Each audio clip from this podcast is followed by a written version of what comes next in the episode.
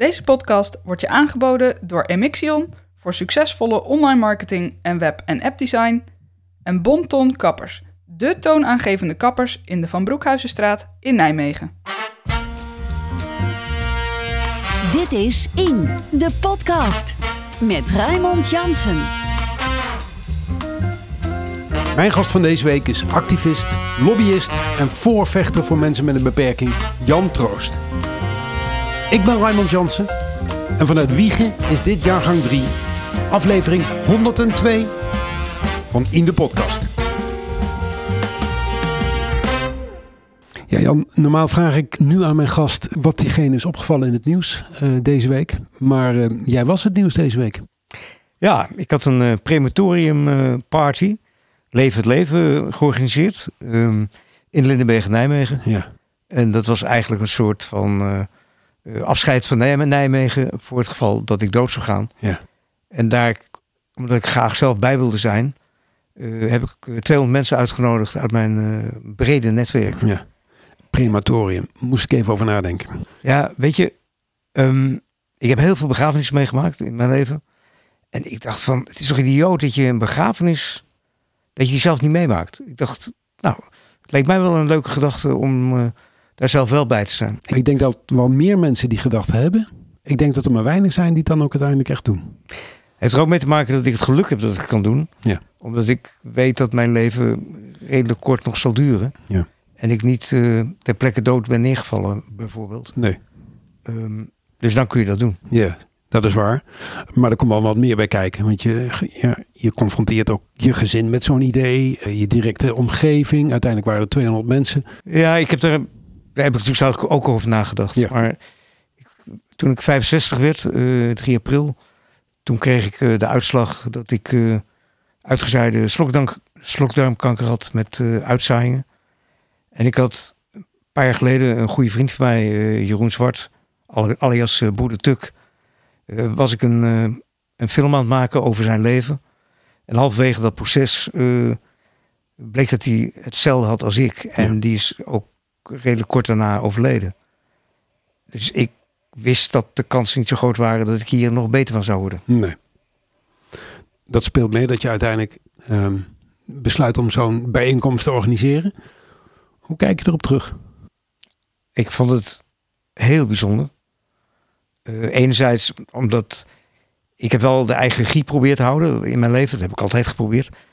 Um, maar er kwamen ook al een aantal verrassingen voorbij. Ik was om tien uur al bij de voorbereiding. Omdat ik wel wilde weten waar alles kwam te staan. En hoe het georganiseerd werd. Maar de inhoud van het programma, dat was mij som, sommige dingen in ieder geval uh, geheim gehouden. Onder andere dat uh, onze burgemeester Bruls mij de zilveren uh, Waalbrugspeld uh, kwam uh, opspelden. En uh, dat was wel een, uh, een momentje. Ja. Wat wilde je die mensen meegeven? Wat, wat ik ze wilde meegeven is, Uh, ik heb altijd geleerd dat je uh, moet leven bij de dag. En genieten van iedere dag. En je ziet heel veel mensen die denken, als ik dadelijk vijfenzestig ben, dan ga ik op wereldreis. Of dan ga ik nog een cruise doen. En ik heb zoveel jongeren van mijn leeftijd al zien overlijden. Dat ik dacht van ja, jongens, dat kun je wel denken. Maar leef met de dag. En ik dacht mezelf, als ik dat nog eens kan meegeven aan mensen. Hè, uh, geniet van iedere dag. Want dat was ook het eerste wat mensen aan mij vroegen. Uh, ja, maar heb je dan geen, uh, geen wensen voor de toekomst? Ik zei, nee, want ik heb alles gedaan wat de lieve Heer verboden heeft. Ja. Um, en ik heb altijd gedaan wat, wat ik dacht wat op dat moment belangrijk was. Ja. Dus, ja, want je zou achtentwintig jaar oud worden, maximaal. Ja, en ik was bij mijn geboorte al uh, weggelegd, omdat ze dachten dat ik overleden was. Ik heb een aantal keren gehad dat ik uh, echt voor de dood ben, ben weggeraapt. Hè? Uh, met wondroos, maagbloeding. Ik ben onder mijn eigen auto gekomen. Mijn vrouw heeft mij ooit nog eens uit Centerparks in een, in een golfslagbad Uh, weer aan de kant gekregen, omdat ik anders echt verzopen was. Dus ja, ik ben nu toch wel toe in mijn negende leven, vermoed ik. Ja, en dat negende leven en die acht daarvoor, ja, die zijn afgelopen zaterdag gevierd. Die hebben vast gevierd. Dit is In, de podcast. Goed, u hoorde hem al, mijn gast van deze week, Jan Troost, voorvechter van rechten uh, van mensen met een beperking. Hij leidt aan osteogenesis imperfecta. Dat is een zeldzame botaandoening. En hij heeft niet zo lang meer te leven. Hij zei het net zelf al. Jan heeft uitgezaaide slokdarmkanker. Heel even checken.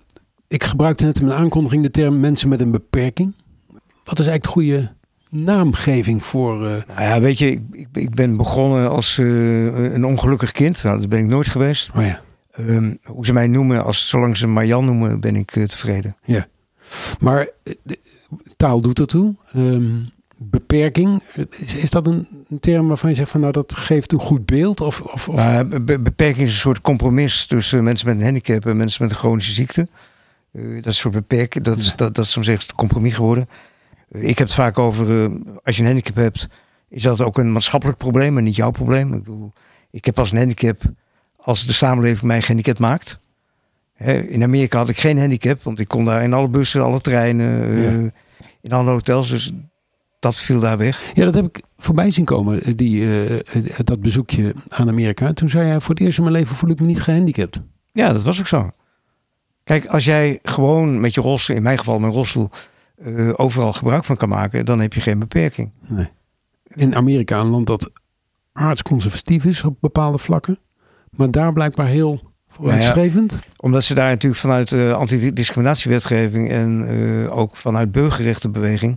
veel verder zijn gekomen als in Nederland. Ja. Maar goed, die, die wetgeving moet wel goedgekeurd worden. Daar moet iemand mee komen, daar moet iemand een klap op geven. Nou ja, dat hebben mensen met een handicap uiteindelijk zelf gedaan. Ja.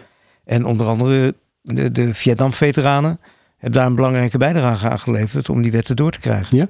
En toen zijn jongeren met een handicap... Uh, die van jeugd af aan, maar ook de, de militairen... Ja. Die gevochten hadden voor hun land... en in het begin ongelooflijk slecht behandeld zijn... die zijn in protest gekomen en die zeiden van... wij willen weer gewoon mee kunnen doen... en dat betekent dat de samenleving ook toegankelijk moet zijn voor iedereen. Okay. En daar is die hele uh, handicapbeweging die daar ontstaan is... Ja. En later ook door andere landen overgenomen. Alleen in Nederland uh, zijn we daar wat uh, later mee. Ja. ja, je lacht erbij, maar het is, het is ernstig te noemen, toch? Ja, maar je moet je ook voorstellen waar we vandaan komen. Ik bedoel, toen ik jong was, uh, werden wij weggestopt in internaten. Hey, je had internaat voor uh, de doven, internaat voor mensen uit de G G Z, internaat ja. voor mensen verstandelijk handicap, voor lichamelijk handicap en voor de mensen met lichamelijk handicap die nog kon studeren. En dan kwam je in Nijmegen op de Maartenskliniek terecht. Ja. Uit heel Nederland kwamen we daar naartoe. Ja.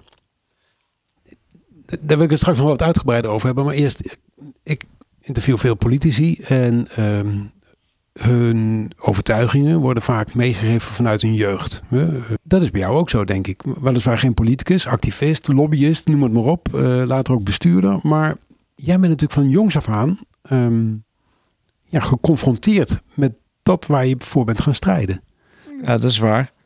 Maar ja, dan is Nijmegen natuurlijk... Uh, het heet niet voor niks dan van aan de Waal. Uh, nog steeds, hè. Ik bedoel... Uh, en dat was zeker in de jaren zeventig, was dat natuurlijk ook zo. Hè? Het was natuurlijk een... Een heel uh, vooruitstrevende stad. Ja. Met een uh, redelijke linkse uh, karakter. Ja. En dat heeft me natuurlijk wel uh, beïnvloed. Ja, niettemin, natuurlijk van jongs af aan had jij door... er zijn dingen die ik niet kan doen. En die een ander wel kan doen. Dat moet jou gevormd hebben. Ja, maar wij hadden... Toen ik nog op Maartenskliniek zat, kregen wij contact met de jongeren van buiten. Hè? Buiten de poort. Ja. Zo noemde dat. En wij deelden dezelfde dromen. Wij, deelden, wij, wij hadden debatten met elkaar. Wij... Uh, gingen samen op pad. Uh, zij hielpen me dat drempeltje wel over. Ja. Hey, vroeger uh, ging ik altijd met Pumpen in, in Nijmegen. Ja, oud café in de Molenstraat. Uh, en Bart, uh, de bar-eigenaar, die liep dan met me mee uh, naar het toilet. En als ik te veel bier op had, dan ging ik meestal naar het politiebureau. Want dat was het enige aangepaste toilet in Nijmegen. Op de Maaienburg. Dus uh, af en toe kwam ik daar ook wel eens uh, niet zo nuchter over. Maar ze hebben me nooit gehouden. Je maakt, van, je maakt van de nood een deugd. Hè? Uh, maar er waren natuurlijk in die tijd geen structurele oplossingen voor de problemen waar mensen met een beperking tegenaan liepen. Nee, kijk, en dat is waarom ik... Uh, uh, de, de, je moet je voorstellen, wij zaten met al die jongeren met en zonder handicap zaten we op de Maartenskliniek. Op een gegeven moment hadden we een soort vakantiebijeenkomst. En toen is het idee gekomen, uh, toen hoorden we dat de Lindenberg, cultuurcentrum Nijmegen, dat de dokters hadden gezegd... Uh, Gehandicapten doen niet de cultuur, dus toen moest er ook weer bezuinigd worden. Laten we de, de, de liften en de hellingbanen bij de Lindenberg maar weghalen. Um, Want gehandicapten uh, doen dat dan hier op de Maartenskliniek. Maar gehandicapten doen niet aan cultuur. Dat was in de tijd dat, dat links in Nijmegen er was, waar je, dat ja. jij net beschreef. Ja. Maar blijkbaar toch niet zo wat we nu inclusief noemen als je eigenlijk had gehoopt. Nee, maar het was ook de eerste keer dat er een actie plaatsvond waar jongeren met en zonder handicap uh, gingen demonstreren voor de opening tijdens uh, uh, de opening van, van het cultuurcentrum. Ja. Waar minister Engels in die tijd de, de persoon was die uh, zou openen. En dat gaf heel veel reuring. Ja.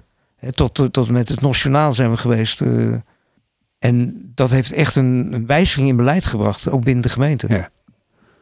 Hoe... Hoe oud was jij toen de activist in jou werd geboren? Uh, veertien. Ja. Dat klinkt gedecideerd. Waarom noem je, weet je dat moment nog zo goed? Beschrijf dat eens. Nou ja, je moet je voorstellen, ik moest uh, witte lakens bij de zusters halen, de nonnen. Wacht, uh, we hebben het over de Maartenskliniek. Ja. Ja. Tegenwoordig heet dat Maartensschool, ja, maar ja. de Maartenskliniek. Jij was daar, jij zat daar intern, ja. hè, afkomstig uit, ik meen Dordrecht. Dordrecht. Uh, daar naartoe. Um, je hele leven speelde zich daar af. Ja, er zat een groot hek omheen. Ja. En, uh, de school zat er, de, de soos zat er, kinderboerderij, we hadden er alles in feite. Ja. Um, en we zaten met honderdtwintig kinderen in een flat. Ja. Met onder in de flat, de reuma-afdeling. Ja, de, de flat was zeg maar het internaat, daar was waar de, internaat. Mensen, ja, de ja. mensen woonden. Velerlei handicaps kwamen daar samen. Ik, ik heb een filmpje, oud filmpje gezien waaraan, aan de hand waarvan jij beschrijft dat nou ja, alles wat je kon bedenken, dat woonde daar aan handicaps. Het waren allemaal wel mensen met een lichamelijk handicap, maar ja. er waren mensen met weinig opperhuid, uh, mensen zonder benen, zonder armen, soms voeten die de andere kant op stonden. Ja. En toen ik de eerste keer daar kwam en ik zag ze aankomen, toen had ik al van jeetje mina, waar ben ik nou in terecht gekomen? Ja. Dat vast alleen van schok. Moet maar ze zeggen. Hebben vast ook zo naar jou gekeken. Of ja, waren ze dat allemaal al gewend? Dat weet ik niet. Ik ben mezelf nooit zo bewust geweest dat ik een handicap had. Dat vond, ja, dat was normaal voor jou. Ja. Ik heb ook ergens een uitspraak van jou gezien. Uh, waarin je zegt, wat jullie toch aan dat lopen vinden. Ik snap er geen reet van. Ik vind het zo overgewaardeerd. Ja, dat vind ik ook.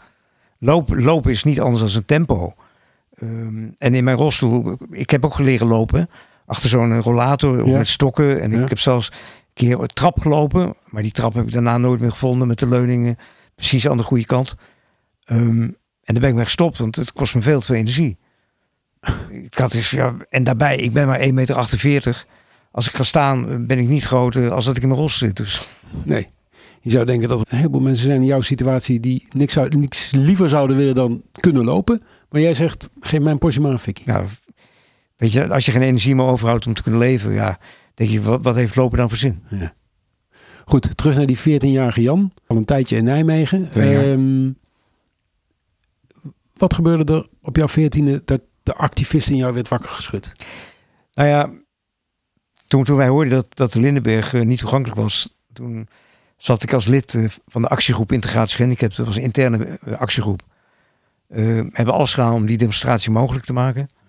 Ik had de taak bijvoorbeeld om bij de zusters de witte lakens te halen, om voor de spandoeken uh, op te halen. En dan stond je daar met een wit spandoek voor de Lindenberg uh, te demonstreren. En toen dacht ik, yes! Ik, nu zit ik midden in de samenleving. Het gebouw moet toegankelijk worden. En ik had toen al het idee van, ik ga de wereld in de vijf jaar veranderen en dan is alles toegankelijk in Nijmegen. Oké, okay, duurde iets langer. Misschien duurde dat langer. Maar er is wel ja. wat gebeurd.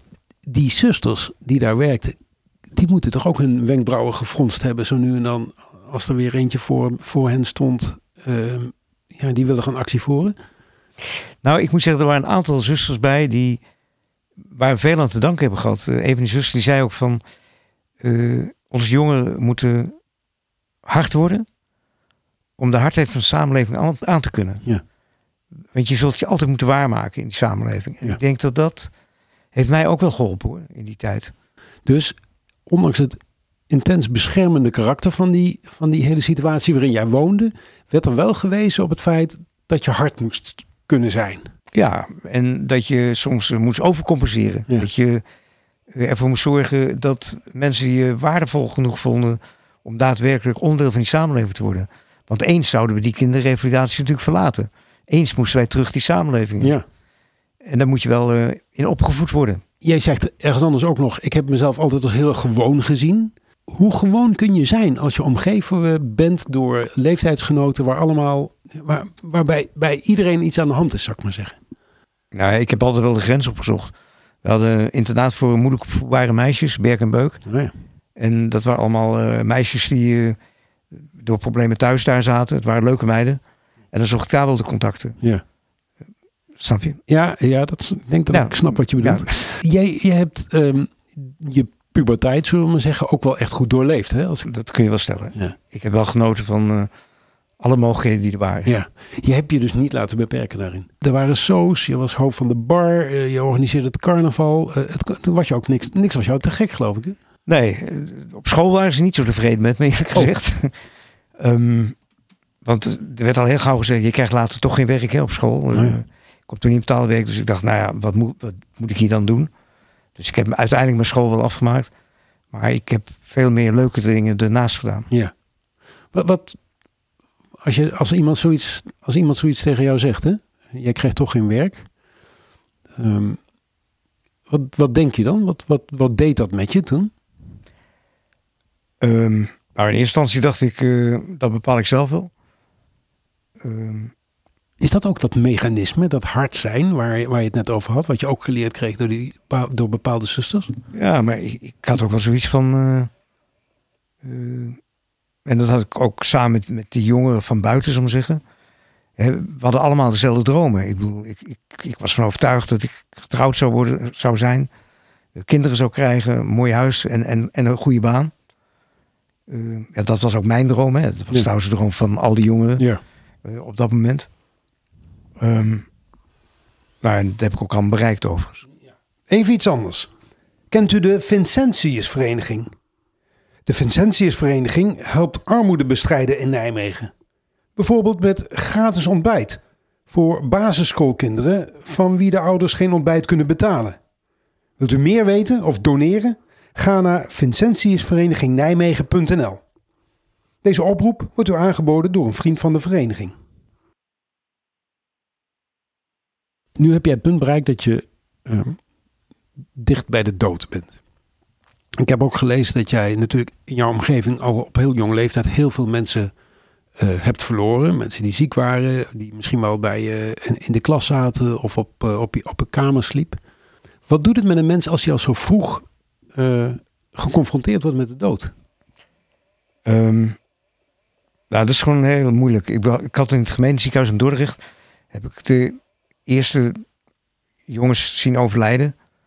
Uh, want in die tijd uh, was het gewoon zo dat als jij uh, nou in een van die jongens bent, die, uh, die kreeg uh, een, een vat olie over zich heen en die lag gewoon bij jou op zaal. Ja. Totdat ze overleden en dan ging het gordijntje dicht en was, uh, was jongetje weg, zal ik maar zeggen. Ja. En later op de Maartenskliniek gebeurde dat natuurlijk ook best wel veel. En ik heb altijd het gevoel gehad dat ik die jongens, het waren vaak jongens overigens, uh, dat ik die in mijn rugzakje meenam. En dat dat voor mij ook altijd een reden was om te leven zoals ik altijd geleefd heb.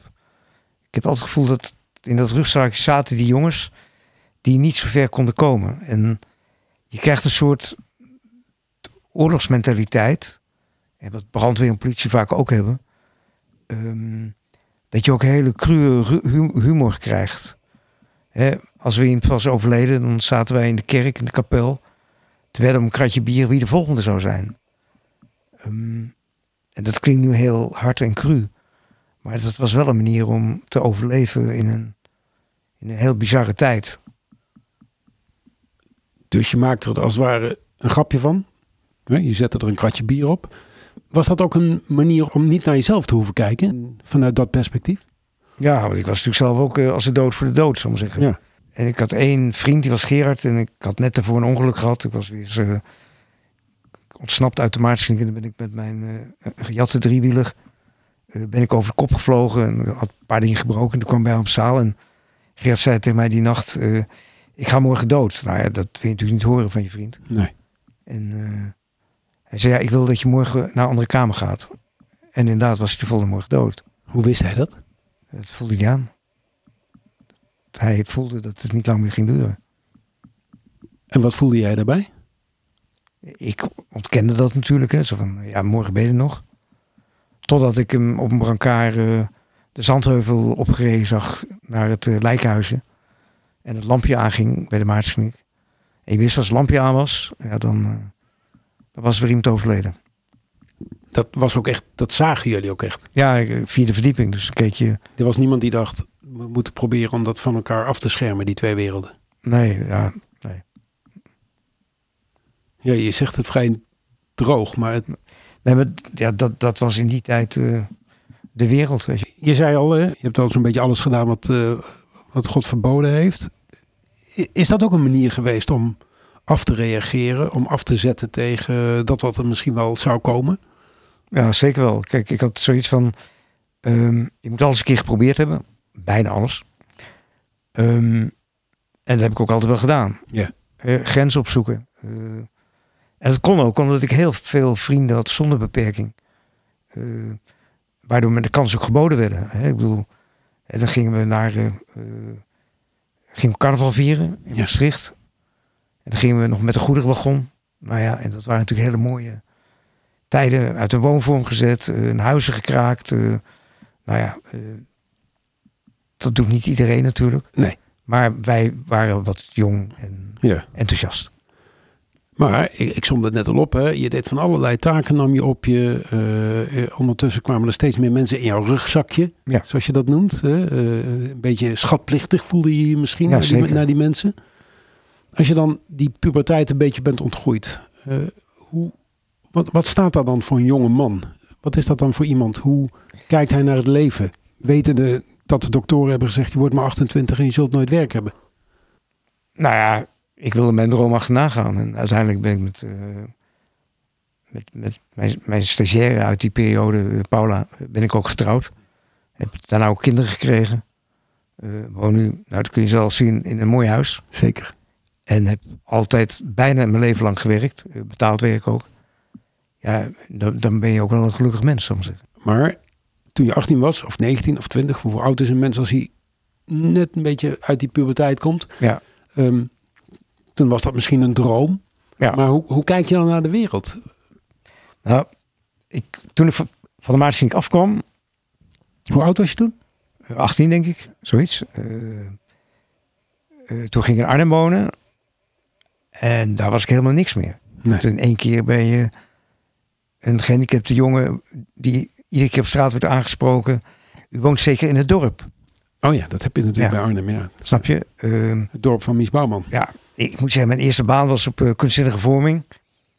En ik deed net of ik slechthorend was, want ik was bang om mensen aan te spreken. Oh ja. Ik had uh, angst om uh, telefoon aan te nemen. Um, dus die stage is niet helemaal goed verlopen in die tijd.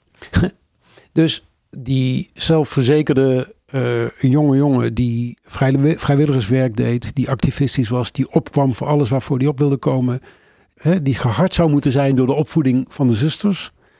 Die, hoe zou ik dat netjes zeggen, die mislukte op zijn eerste stage.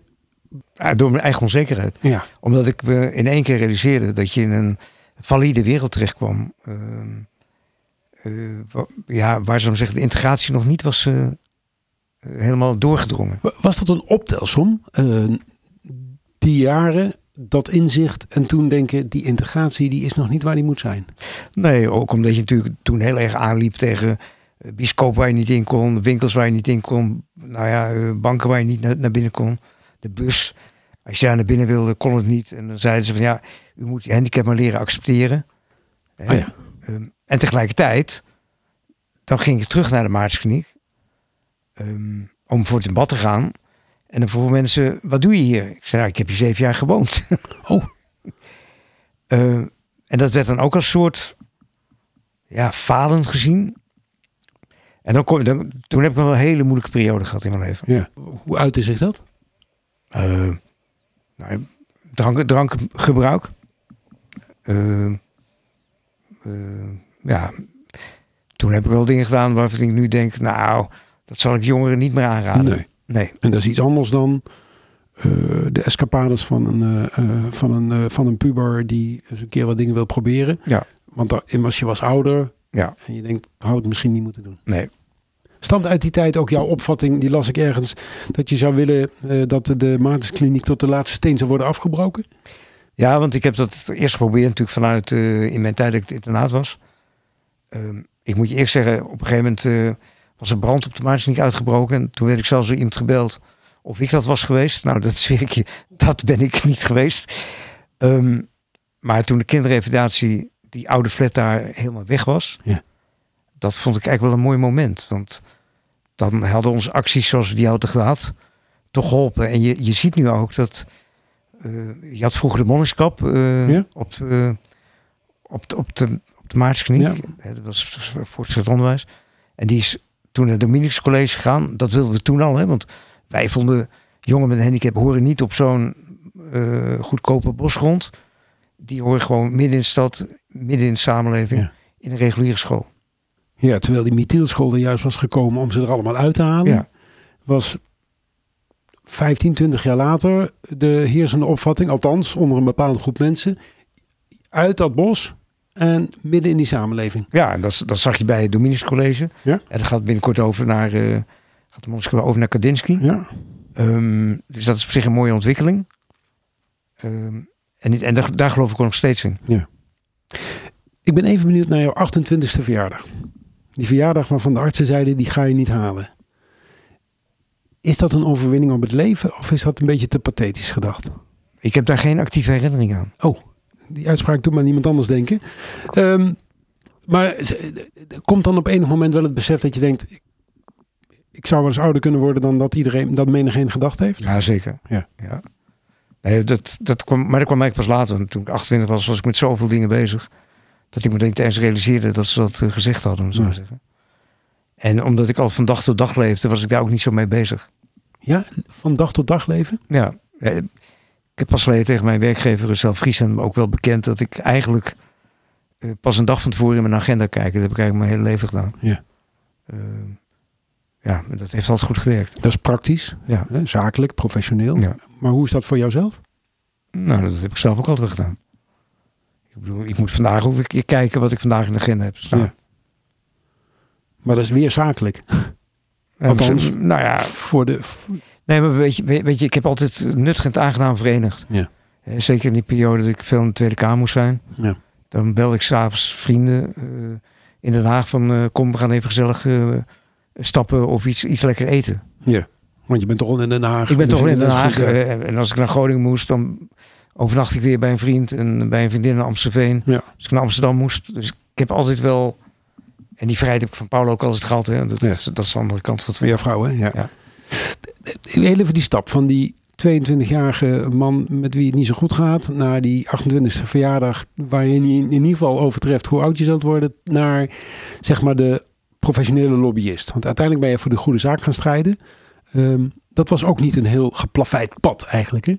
Nee, zeker niet. Kijk, ik, ik, ik ben een soort Heintje Davids geweest bij, uh, bij de W I G. Uh, een paar keer teruggekomen, weggaan, uh, noem op. Ik ben uiteindelijk weer teruggekomen in het zelfvriescentrum. Dat, dat, is, dat is mijn laatste ja. job in Nijmegen. Toen werd ik in negentien vijfennegentig gebeld uh, door uh, de toenmalige gehandicaptenraad. Uh, of ik tussen haakjes een, uh, een rel wilde organiseren rondom de Vierdaagse. Ja. Daar waren we al heel lang mee bezig. Dat rolstoelgebruikers die voor die tijd gewoon gelopen hadden, in een rolstoel terug wilden komen.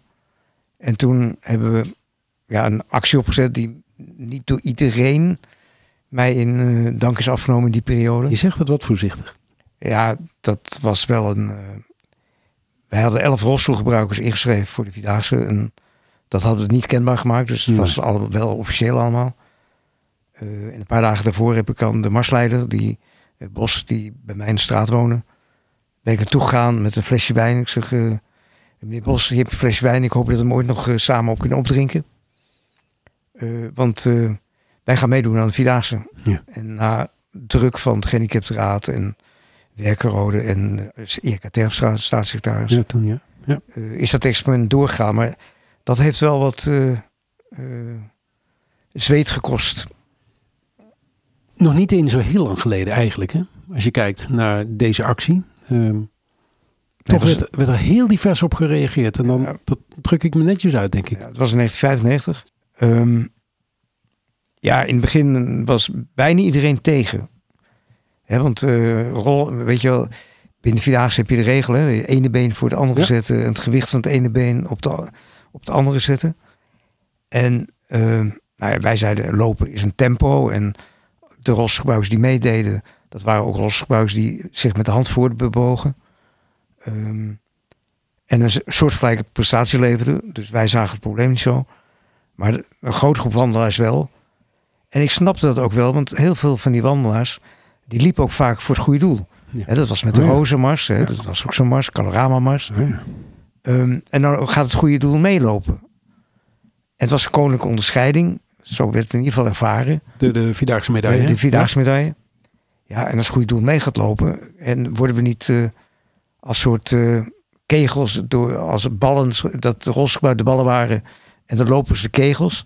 Dus dat gaf behoorlijk wat uh, weerstand in het begin. Jij zegt net, dat begreep je ook wel. Ja, natuurlijk wel. Ik ben niet helemaal naïef. Dat wil ik ook alle mensen zeggen. Maar vanuit welk perspectief snap jij die weerstand? Nou ja, omdat iedere vorm van actie weerstand oproept. Ja.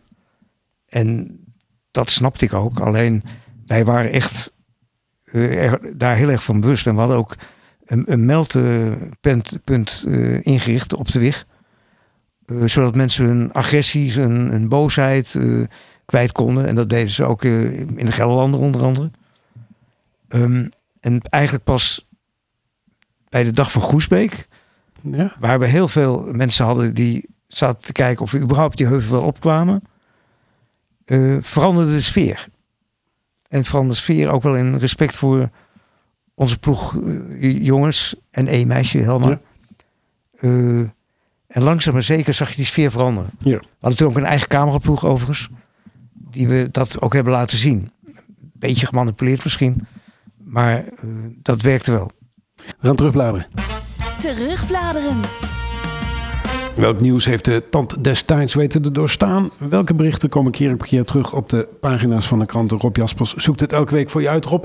Ja, we naderen de, begin mei en dus de jaarlijkse herdenkingen van de oorlog en de bevrijding. Ja, en hier in Nijmegen is dat uh, ditmaal de negenenzeventigste herdenking. Volgend jaar de tachtigste. Ja. Dan worden er, uh, uh, we zijn net iets eerder dan de rest van het land. Uh, dan worden er toch allerlei bijzondere activiteiten georganiseerd. Overigens nu ook. Op vijf mei is er rond de bibliotheek, Uh, rond uh, Lux uh, is een, een bijzondere be- bijeenkomst waarin talloze mensen spreken. Uh, Tineke Seelen, uh, de voorzitter van Vluchtelingenwerk, die verha- vertelt een verhaal.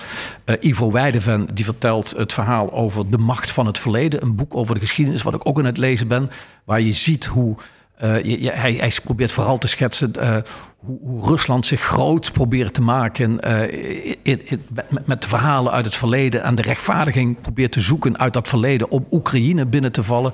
De grootsheid daarvan. En hij schetst dat Ivo Weijden van voor, voor veel meer landen van Uh, ja, hoe haal je de geschiedenis van het verleden erbij om, om nu ja, toch iets geks te doen. Althans wat wij uh, gek mm-hmm. vinden, daar schrik ik van. Het is een goed verhaal. Ik heb ook weer een vrijheidsgesprek met uh, Eva Eikhoud en Jeroen Lazeroms. Uh, Eva Eikhoud, een bekende presentatrice met uh, een aantal beperkingen die ze heeft. Jeroen Lazeroms, die ooit verslaafd is geweest en maar nu eigenlijk jongeren helpt op dat uh, terrein. Stilstaan bij hun zoektocht naar wat betekent vrijheid. En ja, ja ik, ik, ik, ik sta daar ook bij stil, omdat Uh, Ja, vrijheid, het is eigenlijk, je denkt bijna het is automatisch. En uh, nee, dat is dus niet. Hè. In, in, in de, in, in, we hebben nu negenenzeventig jaar vrijheid, maar daarvoor was het eigenlijk altijd wel raak. Honderden jaren lang, altijd strijd, altijd verwoestingen.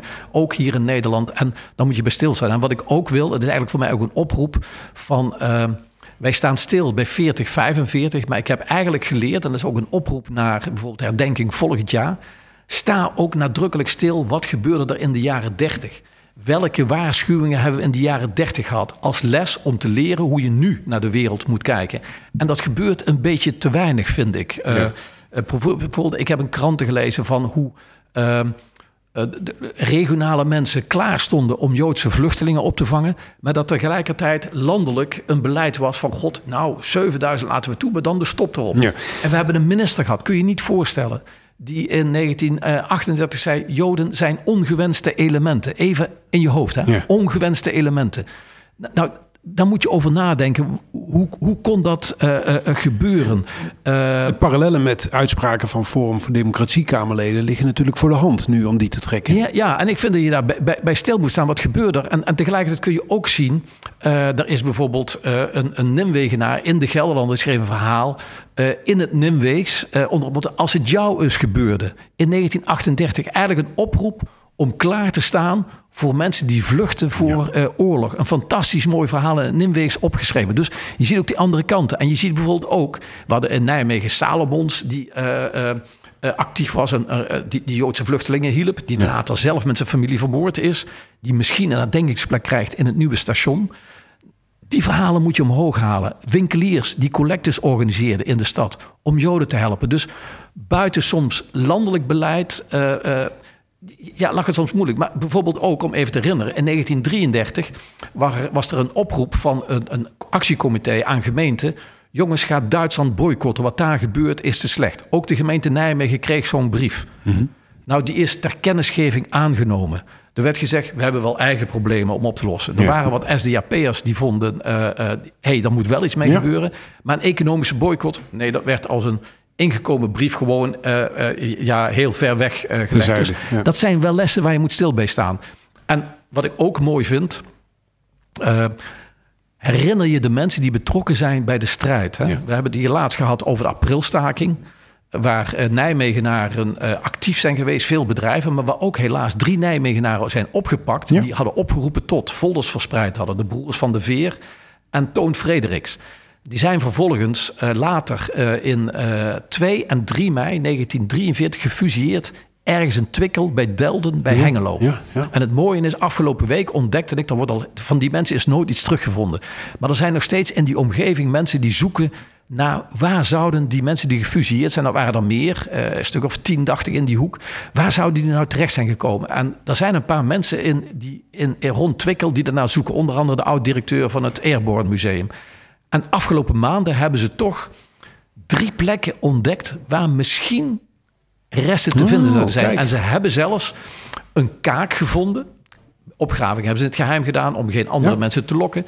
Een kaak gevonden die waarschijnlijk uit de jaren veertig uh, dateert. En die wordt nu onderzocht door de gravendienst. Er zijn een aantal nakomelingen hebben D N A afgestaan. Ook nakomelingen van de gebroeders Van de Veer bijvoorbeeld. En die proberen te zoeken van... hey, zou dat toch nu die ontdekking uh, zijn... En zelf heb ik nog een... Uh, dat zou heel mooi zijn als dat gebeurt. Dan, dan, dan, dan verdwenen het niets, mag niet gebeuren. Nee, nee. Maar ik, zelf betreur ik altijd nog steeds... en doe ik bijna een soort oproep. Je hebt in Twickel, in Delden, Hengelo... heb je herinneringsborden die de namen vermelden... van de mensen die gefusilleerd zijn na die ja. staking. Ja. Opvallend is, daar staan die drie Nijmegenaren niet op. Dus wel de mensen uit... die regio, maar niet de drie Nijmegenaren. En ik had het met die voormalige directeur van het Airborne Museum over. Ik zeg van, eigenlijk moet dat veranderen. Dat, dat, dat, dat hoor je toch. Ja. André van der Veer, Wim van der Veer, uh, Toon Frederiks horen er ook op te staan. Ja. Uh, en ik denk van, nou, richting die tachtigste herdenking...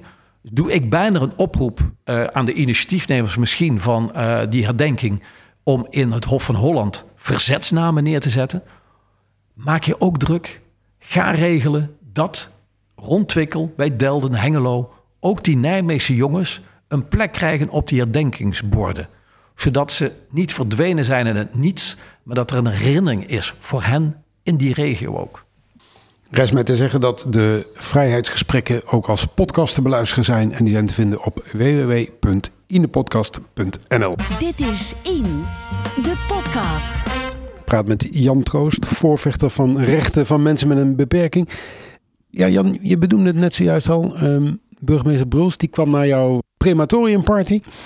Um, en die reikte jou de zilveren Waalspeld uit. Um, en hij benadrukte nog eens dat dat best uniek was voor iemand die niet in Nijmegen woont. Wat was ook weer jouw reactie naar Bruls? Nou ja, als uh, de burgemeester had ervoor gezorgd dat er voldoende aangepaste woningen waren, was ik nooit in Wiegen terechtgekomen. Zo, die kon niet in zijn zak steken. Nou ja, ik kan het toch niet laten. Maar wel bedankt voor die prachtige speld. Ja. Want ik heb me wel altijd... gevoelsmatig Nijmegen gevoeld. Ja. Maar het is een feit dat jij... we zijn nu in Wiegen, jij woont in Wiegen... dat jij hier bent komen wonen... omdat je, dat er dus geen goede woning voor jou te vinden was toen. Nee, weet je, als jij een, uh, uh, gaat, gaat samenwonen... of in mijn geval trouwen zelfs... Uh, dan is er bijna geen aangepaste woning te vinden in Nijmegen die daaraan voldoet. En dan helemaal niet als je kinderen krijgt. Want uh, kinderen is een eigen keuze, zoals je weet. Ja. Um, en dat soort woningen waren er al helemaal niet eigenlijk. Nee. Het, het kan haast niet anders dat je daar ook een punt van hebt gemaakt. Dat jij dat ook in hebt gezet als onderwerp van jouw strijd voor gelijke behandeling. Zeker. Uh, we hebben pas geleden de Rolstoel Plus woningen binnen het zelfgiescentrum uh, onder aandacht gebracht. Omdat er natuurlijk ook mensen zijn met uh, elektrische rolstoel of met... met uh, zwaardere hulpmiddelen, zoals ademhalingsondersteuning of uh, tilliften aan de wanden. Uh, dan heb je wat grotere woningen nodig als regulier. Dat ja. is gewoon een feit. En ik hoop dat uh, dat gevecht, en daar ben ik van overtuigd, wordt voortgezet. Hebben studenten van de handen hebben daar een prachtig onderzoek naar gedaan. En in feite ligt het al klaar. En ik hoop ook dat als de woningen dadelijk ook komt bij bijvoorbeeld uh, uh, het hele stationsgebied.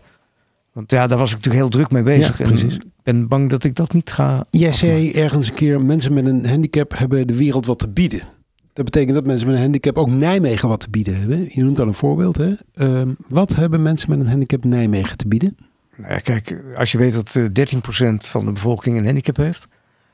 Uh, dat die ook koffie drinken, ook naar restaurants toe gaan. Uh, ook naar de bioscoop toe gaan. Dat hebben ze, de, economisch gezien, is een bijzondere interessante ja. doelgroep. Um, maar als jij overleeft met een handicap, dan overleef je ook in een samenleving uh, zoals Nijmegen. Dan heb je ook wat te bieden. Want ja, als die, al die mensen het op zouden geven, dan denk ik van ja, dat zou jammer zijn. Ik, misschien is het een beetje arrogantie van mij, maar ik ben ervan overtuigd dat uh, iedere persoon, handicap of niet, een eigen bijdrage kan leveren. En daar wordt veel te weinig gebruik van gemaakt. Zijn er ook gehandicapte mensen die dat niet doen? Die inderdaad bij de pakken neer gaan zitten en uh, afwachten? Zeker, omdat ze onzeker zijn. Of omdat ze bijvoorbeeld uh, in situaties terechtkomen. Uh, als dat ik kwam in Arnhem. En die, ja. die persoon heb je natuurlijk. En als je dan niet goed opgevangen wordt. Of niet goed wordt voorbereid op die samenleving. Ja, dat maakt wel het verschil natuurlijk. We hebben uh, in Nijmegen de mond vol van inclusiviteit en inclusieve samenleving. Daar wordt heel veel over gesproken. Je hebt in het verleden Lindenberg een keer bezet. Uh, die is naar aanleiding van de acties die jij hebt uh, ondernomen voor één komma acht miljoen, ik denk nog guldens, uh, verbouwd toen. Het gaat in Nijmegen al een tijdje over een voetgangersbrug en het Waalfront. Uh, hoe kijk jij naar die discussie? Ja, dat is wel een dingetje, die voetgangersbrug. Kijk, je kunt eigenlijk tot, tot drie dingen besluiten. Geen brug. Uh, de brug die nu voor ligt, hè, met een prachtige uh, Efteling-achtige uh, lift. Um, ik heb al eens gezegd van, uh, nou, je, je, je kunt natuurlijk ook uh, met z'n allen om, uh, om de haven heen lopen. Ja. Uh, je kunt natuurlijk, ja, weet je, welke keuze ook gemaakt wordt, het is een keuze van de gemeenteraad. En die keuze hoef ik niet te maken, gelukkig. Dat is erg diplomatiek voor de uh, activist Jan Troost. Ja, maar je moet niet over je graf heen regeren. Um, wat het opgeleverd heeft, en daar ben ik wel heel blij mee. Dat uh, onder andere door uh, Epe Ranshuizen van uh, GroenLinks. Uh, die hebben wel een uh, motie uh, aangenomen. Dat zo'n zegt, de integrale toegankelijkheidsstandaard eigenlijk uitgangspunt zou moeten zijn. Ja. En dat er bij al die plannen die gemaakt gaan worden, dat dat echt integraal uh, zou moet, moeten worden overgenomen. En dat die normen ook moeten worden aangepast. En met die uh, moties, die twee moties uit zijn aangenomen. Uh, Daar heb ik nog meer vertrouwen in als in, als in die brug. Ja. Wordt die brug, die gaat nu uiteindelijk drie komma zes miljoen euro kosten, geloof ik. Terwijl die aanvankelijk veel goedkoper was. Nou, daar waren allerlei redenen voor. Wordt die brug niet een heel lelijk symbool van een discussie die eigenlijk over toegankelijkheid zou moeten gaan, in plaats van over het ontwerp en een lift of niet? Je kunt de brug ook zien als Uh, de oplossing van het grote probleem, dat ze niet meer over nadenken om in de toekomst alles goed toegankelijk te maken. Ja, maar volgens mij, datzelfde onderzoek dat jij net aanhaalde van de hand, dat is volgens mij ook eens een keer uh, voorgelegd aan studenten toen het ging over het maken van een brug. Had het ding niet gewoon vanaf het begin af aan um, toegankelijk moeten zijn, punt? Nou, dat ben ik met je eens, maar zolang er geen normen zijn en de regering nog steeds niet besluit dat in het bouwbesluit daar goed aan aangepast wordt, ja. en een brug overigens niet onder het bouwbesluit valt, maar onder kunstwerken, Uh, als er geen normen zijn, dan kan het niet. Kijk, ze hebben toen een prijsvraag uh, gedaan, voor mij met R O C. En daar werd wel uitgegaan van die toegankelijke brug. Ja. Dat dat op de een of andere manier toen niet gebeurd is, dat vind ik nog steeds opzienbarend. Ja. Kijk, een gemeente kan opdracht geven om uh, zou zeggen, in, in een aanbesteding voor de plannen daar helder eisen aan te stellen. Ja. Maar dan hebben ze al een instrument nodig. Dat, dan is er ook nog zoiets als het handboek toegankelijkheid. In de tijd door toenmalig wethouder en nu burgemeester Van Wieken Renske-Helmer uh, in het leven geroepen. Dat klinkt als een ferm uh, boekwerk waarmee je aan de slag kunt om een stad toegankelijk te maken. Hoe goed is dat gelukt? Um, dat boekwerk is echt een voorbeeld voor Nederland geworden. Alleen gaat dat over, en ik noem het dan maar heel eenvoudig, stoepen en straatjes. Oké. Okay. Dus zal ik zeggen, bij de aanleg van, van uh, nieuwe straten, stoepen, parkeerplaatsen wordt er echt daadwerkelijk aan het handboek gehouden. Het gaat als wat fout natuurlijk, ja. Maar het gebeurt natuurlijk overal. Maar het zegt niets over de gebouwen die wij plaatsen. Het zegt niets over dadelijk een enorme wolkenkrabber die neergezet wordt. Het zegt niets over de brandveiligheid, nee. Bijvoorbeeld. Um, het zegt niets over het stationsgebied. Dus uh, het is één handboek Nijmegen toegankelijk. Ik ben er heel blij mee. Ik maak er ook veel gebruik van de afgelopen periode. Het is ook een instrument om met de gemeente om tafel te gaan. Maar over de gebouwen van de gemeente, daar wordt ook nog wel hard aan gewerkt. Hè? Die moeten ook bijna allemaal voldoen aan integrale toegankelijkheidsstandaard. Maar de gemeente zou natuurlijk wel veel meer kunnen inzetten bij projectontwikkelaars en eigenaar van gebouwen om daar heel bewust mee om te gaan. Ja. Daarom pleiten wij ook nog steeds voor een speciale subsidieregeling voor kleine ondernemers uh, om kleine aanpassingen te doen. En dat je dan, weet je, kunt soms al met een eenvoudig hellingbaantje van de stoep naar bijvoorbeeld een café kunnen. Um, en ik kom er dan in meer dingen als café, hè, voor jouw informatie. Maar nee. Dat vind ik altijd wel een aardig voorbeeld. Um, maar het is vaak dan een strijd tussen de gemeentegrond en de grond van de, de eigenaar. Ja. En bij grote ondernemers vind ik gewoon dat je het verplicht zou moeten stellen. Mm-hmm. Zeker bij nieuwbouw. Maar bij kleine ondernemers kun je dat ook in een subsidieregeling doen. Ja. Waar kan het beter in Nijmegen? En dan laten we die, die, die brug even buiten beschouwen. Nou ja, natuurlijk, het uh, stationsgebied heeft heel veel mogelijkheden. Ja. Uh, dat heeft, uh, en dat gaat niet alleen op station. Ik bedoel, dat, dat is gewoon echt een ding. Maar het heeft natuurlijk ook te maken uh, met uh, alle nieuwbouw die daar gaat komen. Voor studenten, voor, uh, voor ouderen. En daar moeten we die integrale toegankelijkheid gewoon echt uh, vorm gaan krijgen. Ja. We naderen het einde van dit gesprek. Je leeft van dag tot dag, zei je. Dat deed je altijd, eigenlijk altijd al, hè? Um, doe je dat nu nog meer? Ja, eigenlijk wel. En ik had me voorgenomen om uh, uh, wat rustig aan te doen. En daar was het feest natuurlijk over bedoeld, hè, om van mijn echte vrienden ook afscheid te nemen. Een aantal vrienden heb ik natuurlijk gelukkig nog wel uh, in mijn kaartenbakje zitten. Uh, en om wat tijd voor mijn vrouw en mijn gezin te hebben. Maar ik heb het gevoel dat ik nog niet klaar ben. Uh, dus ik ben nog wel met een, uh, met een kleine afscheidsactie bezig om te kijken of dat nog kan. Maar ja, dat is misschien wel een soort laatste wens of zo. Maar daar kan ik je nog niet veel over vertellen. Daar was ik er bang voor. Wat is de nalatenschap van Jan Troost? Ik hoop dat, en dat blijkt ook uit alle reacties die ik van mensen heb gehad, dat mensen geïnspireerd zijn en dat mensen met en zonder handicap samen moeten leven en samen moeten genieten van alle mooie dingen die er ook zijn. En hou de humor erin.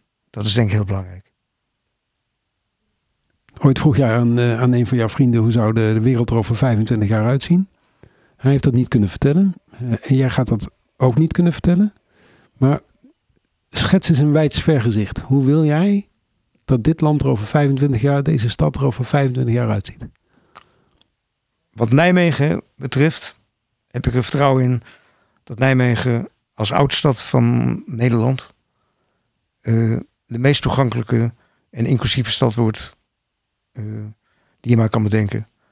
En dat bij alle nieuwbouw, renovatie, uh, maar ook activiteiten, mensen met een handicap gewoon onderdeel zijn van die samenleving. En of je nou echt, uh, omdat je homoseksueel bent of uh, zwart bent of een andere kleur hebt, dat maakt geen moer uit. We zullen het samen moeten doen in Nijmegen. En ik heb vertrouwen in dat in tweeduizend veertig dat daadwerkelijk gestalte heeft gekregen. Mooi. Dankjewel. En vergeet niet om morgen om vier uur op onze website op zoek te gaan naar de nieuwe column van Vincent Kantrein. Vorige week had hij het over pompoenen. Deze week, je weet het, vrijdag.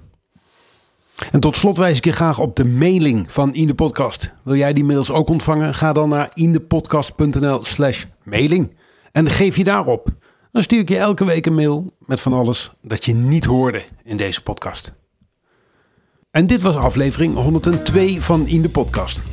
Redactie en productie van deze aflevering waren in handen van Rob Jaspers en mijzelf. Ik ben Raymond Janssen. Montage en audio-nabewerking Thijs Jacobs. Heb je vragen aan ons? Mail naar redactie at indepodcast punt n l. Ook als je suggesties hebt voor onderwerpen of voor gasten. En volgende week, dan zit Rob Jaspers hier weer. Dit is In de Podcast.